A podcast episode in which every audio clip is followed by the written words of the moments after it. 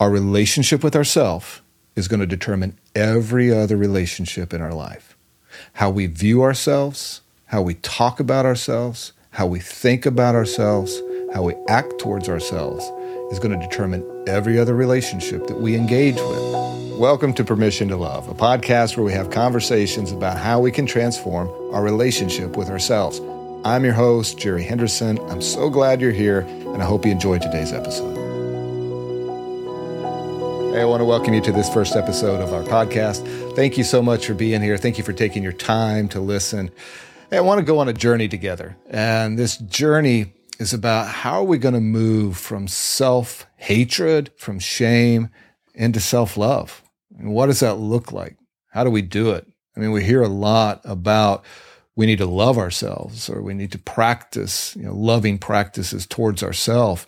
But we get stuck because we don't know how to. We don't feel worthy of it. We haven't talked about it enough.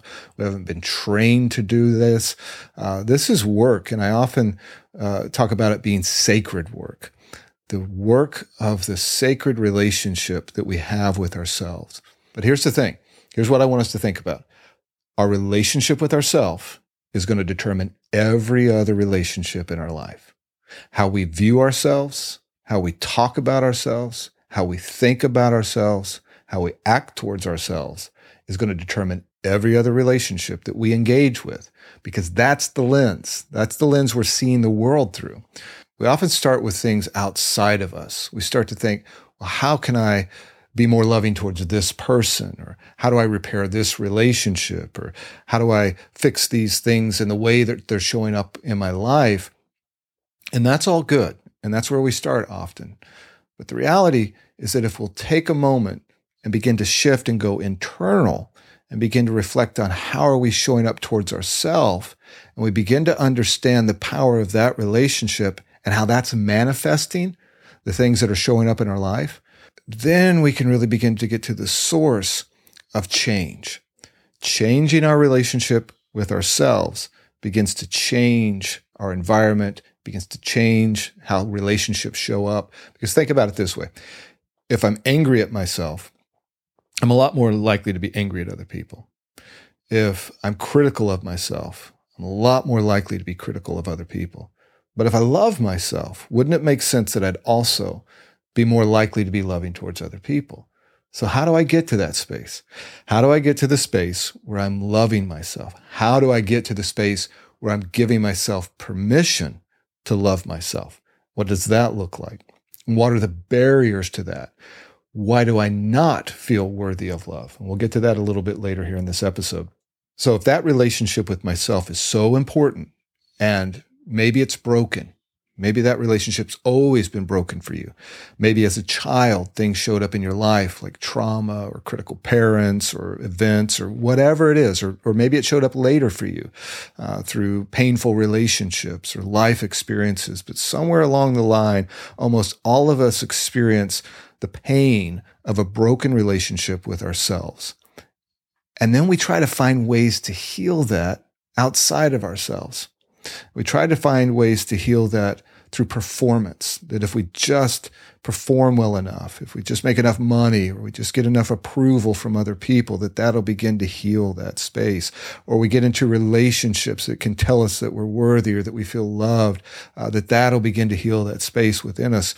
But the reality is none of that stuff is going to do anything other than temporarily soothe. It's going to do nothing more than just medicate. Now, people can be a healing source in our life, but they're secondary healers. We have to be our primary healer in order for it to last, in order for it to really gain traction and in order for it to stick. So how do we do that? How do we go about healing that relationship with ourselves? Well, it's my belief, and I'm very adamant about this, that self love or the ability to love ourselves is absolutely foundational in beginning to heal all of the aspects of our life beginning to heal all of the aspects of our relationship with ourselves and then how we show up in this world. So that then begins to beg the question how do I love myself? What does that look like? Well, for me, this journey started after my life basically imploded for all practical purposes. And here's why I'm such an advocate for self love. I grew up in a home filled with trauma and poverty. Grew up on the welfare system, grew up in an abusive home filled with addictions, alcoholism, other drug addictions, and I experienced a lot of abuse. It's physical, mental, emotional, sexual. All of that abuse was in my life. And by the time I was five, I was being given alcohol as a reward mechanism for cleaning up my room uh, and other chores. By the time I was nine, I was uh, beginning to get into other drugs with other family members. Uh, and what was happening was I was being hardwired for addiction. I'd experienced all of this trauma, all of this abuse. And so what was happening in my system was I was beginning to get the message that I was unlovable, that I was unworthy of love. And we talk about how trauma is not what happens to you, but it's what happens in you. And in those moments of trauma, we make certain decisions. We make decisions about ourselves. Am I lovable? Am I unlovable? I make decisions about other people. Are they good? Are they bad? Are people for me or people against me? I make decisions about life. Is life for me? Is life not for me? Is life this bad thing that's always going to work against me? But all of that stuff comes out of these internal decisions. Now, as a child, was I consciously making those decisions? No. subconsciously in survival mode, trying to figure these things out, uh, not even knowing I was trying to figure them out. And I was making these decisions in my system in order to survive. Those decisions that I made as a child, those decisions wired me for certain things.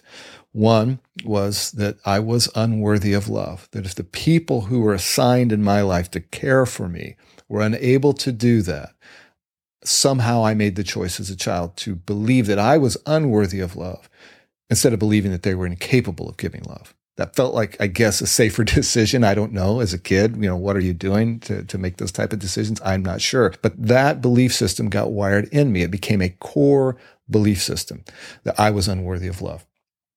So that then led me into deep cycles of shame, feeling that there was something fundamentally wrong with me, and I was broken.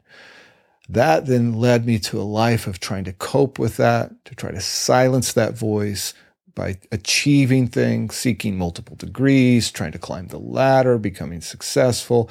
And none of that was taking it away. Went through a divorce, got remarried. None of that took that away.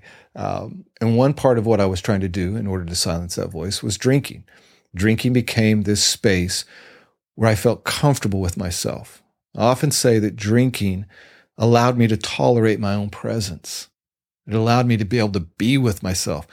Now I understand what it was doing was providing me a sense of feeling safe and a feeling of connection with myself. But at the moment, all I knew was that when I drank, I didn't hate myself as much and I could tolerate my presence all of those things were beginning to become so much of a weight in my life that I couldn't carry it anymore. I couldn't carry this broken relationship, the burden of shame, the burden of the way I was speaking to myself. Um, and then life imploded over an 18 to 24 month period. Wound up having a heart attack, open heart surgery, went to rehab, started to go through a divorce, then went back to rehab again for a 30 day stay that time. And in that last time in rehab, something deeply profound happened. You know, I was learning all of the things about addiction, the science behind it. Why was I doing it? What was it that I was trying to manage? One of the things I encourage people with addiction to think about is not how can I manage my addiction? You know, we often think like, well, how do I manage my addiction? How do I manage my drinking? It's not about how do you manage your drinking. It's how is your drinking helping you manage something? What does your drinking help you manage? What pain is that drinking trying to help you manage in your life? And when you get to the source of that, then we can begin to address the addictions. So I'm learning all of this stuff. I'm learning the science. I'm learning what I'm trying to manage. I'm trying to figure out the pain. I'm in rehab and I've gone through the program and I've basically told them at this point, Hey, I'll do anything. I'll do whatever you ask me to do because I was desperate. I really thought that there was no hope for me at this point. I really thought that I was going to self destruct. I was going to destroy my life and I needed to figure out how to get help.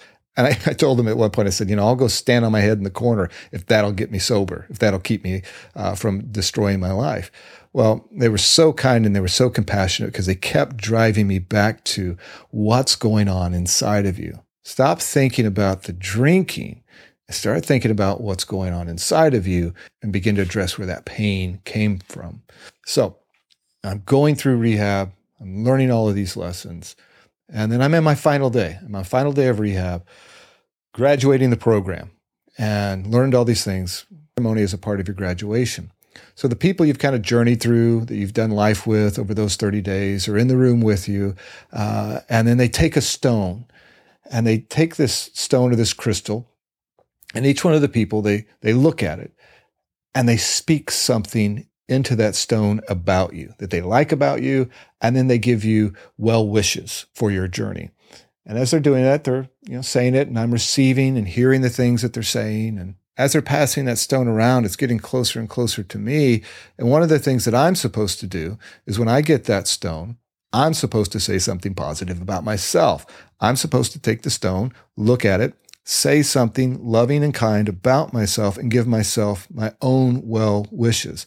Well, for somebody who's experienced trauma and shame and lived with an inner critic that has abused them to no end, trying to think of something to say good about yourself, it's, it's not that easy. So that stone winds up in my hand, and out of nowhere, these words came up out of my out of my heart.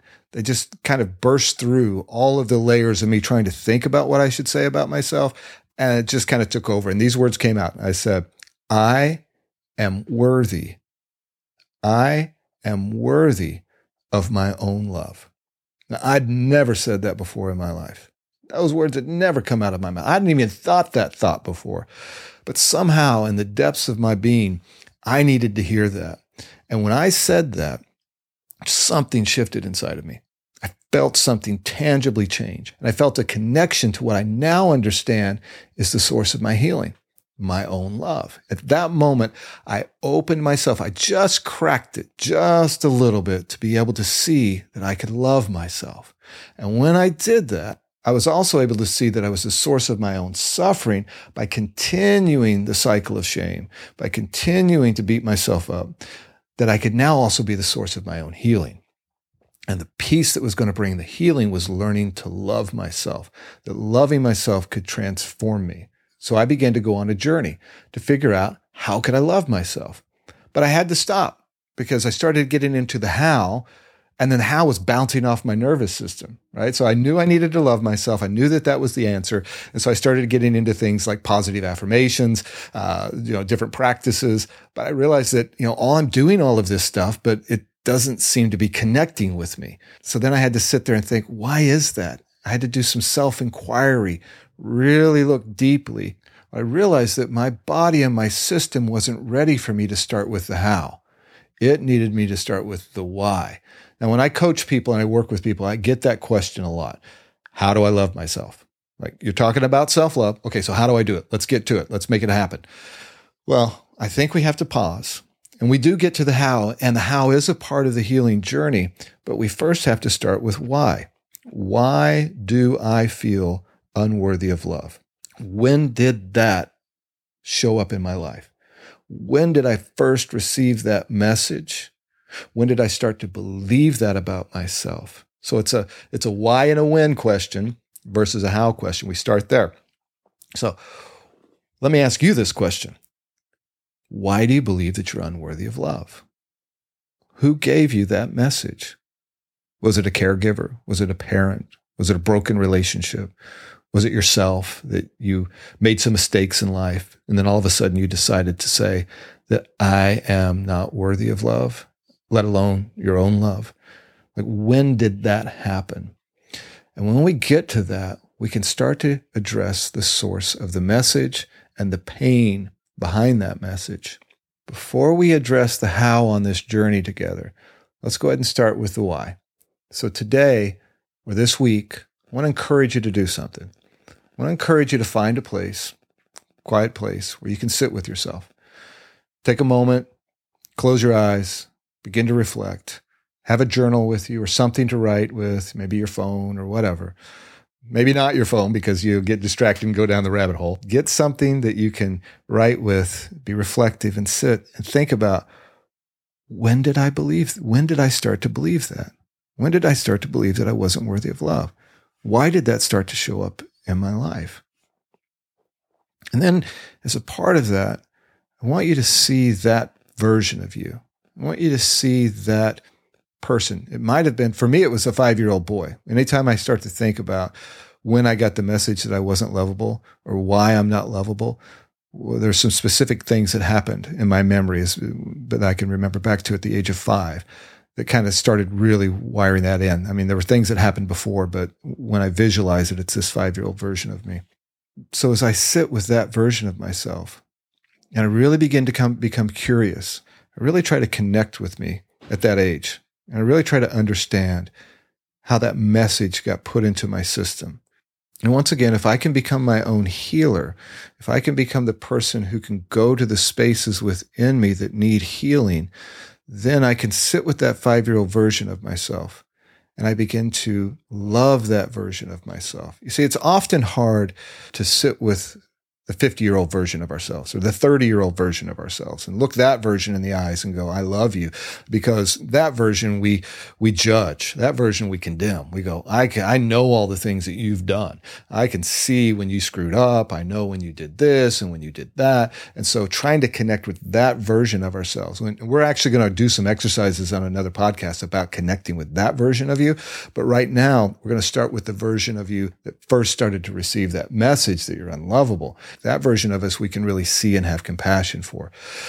So, as you're doing this exercise, sit with that version of yourself. When did that message show up? Begin to visualize them. And then I want you to begin to love that version of yourself. This is not always easy. There's going to be things that come up. And if you need to work with a mental health professional, you need to work with somebody that can provide that safe space, by all means do. I've been meeting with a therapist for years and I can, and I plan on doing so for many years to come. So, but as you sit with that version of yourself in a safe space and you begin to love that version of yourself and you begin to tell that version of yourself that you're so sorry for the things that happened to them and you begin to send love towards them, unconditional love no additives of, yeah, I love, but, and well, you deserved this, or maybe, nope, just straight love towards that version of yourself. And then I want you to visualize that version of yourself receiving that love from you, visualizing that, and then begin to feel the emotion of love towards them and the emotion of what would it feel like for that version, for me, that five year old version, what would it feel like to have a safe adult giving me love, sending love. I begin to feel what that five year old needed to feel at that time, but didn't get. So I'm doing two things in that. One, I'm learning to give love to myself. I'm learning to give love to a version of myself that I feel like I can connect with, that I feel like I can give love to, whatever version of that is for you. The second thing is I'm learning to figure out how to receive love from myself. And we're involving multiple parts of our system. We're involving our emotion, we're involving our thinking, we're involving our words, we're involving our hearing. So as we're saying it out loud that I love you, and we're saying things out loud that I receive this love, and that can become a very healing practice in showing myself that I have the capacity to love myself and I have the capacity to receive love from myself. Be gentle with yourself in that process. Be kind to yourself in that process. Get the help that you'll potentially need in that process for a safe space. But if we don't start with the why and the when, we're actually continuing to dismiss a part of us that really needs our attention. We're jumping to the version of us today that feels unworthy of love, while this piece of us who first got the message is being ignored. So, if we'll start with that part, we'll begin to love that part begin to send the message to that part that we're lovable, begin to train ourselves so we can give ourselves love and receive love, not ignoring that part of ourselves anymore. Because once again, in our practicing of the how, that how is bouncing off of our nervous system. And going back to the place where it first showed up is a part of healing the nervous system to open us up to start receiving the how like when I say how, it's like, how do I love myself? Like, how do I do positive affirmations that are effective? How do I do self care without feeling guilty? How do I view myself in a way that's loving? How do I stop the inner critic, the voice inside of me that's relentlessly beating myself up? Okay. How do I speak kindly to myself? All of those are, you know, great and beautiful questions. They're going to continue to have resistance until we honor the part of ourselves that first got that message, that first started to feel that way, and then go to that part of ourselves and begin to heal that part of ourselves. And you are capable of this. You have the ability to do this. Just think about how much pain you've caused yourself. Take a moment. How much pain have you caused yourself? That same power that you've had to emotionally cause yourself pain, you have the ability to emotionally cause yourself healing and love. You are your own healer. You have the ability to do this. So take time this week, do that exercise connect with yourself, give love to yourself. If you need additional resources, yes, please absolutely reach out to a therapist. Uh, if you need any help or guidance, I offer coaching services as well. You can go to my website. It's jerryhenderson.org, learn more about that. And there's a fantastic book that you can read. It's called No Bad Parts. It's by Dr. Schwartz. Encourage you to pick that up as well. So those are some resources that maybe will help you on your journey. But just remember, that you are worthy of love. You've always been worthy of love, and you'll never not be worthy of love. And you can heal your relationship with yourself. I hope today's episode was valuable to you, that you gained some insights that are useful for you on your journey. If you did, I just want to ask that you would rate it, review it, and most importantly, that you would share it with somebody else because you never know the impact that it can have in their life. And finally, don't forget to subscribe because that'll let you know when new episodes are coming out. I want to encourage you as well that if you do need more resources, you can find me on jerryhenderson.org. That's my website. You can also find me on Instagram at Jerry A. Henderson. Feel free to reach out to me there, send me a message. I'd love to hear from you. I'm really grateful that you're here. And please don't forget, you are worthy of your own love.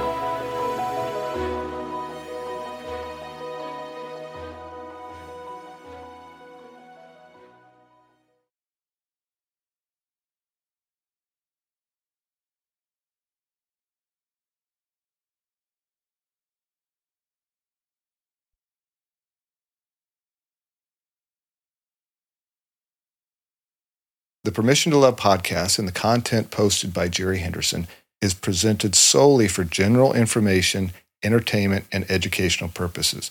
The use of the information on this podcast or materials linked from this podcast or website is at the user's own risk.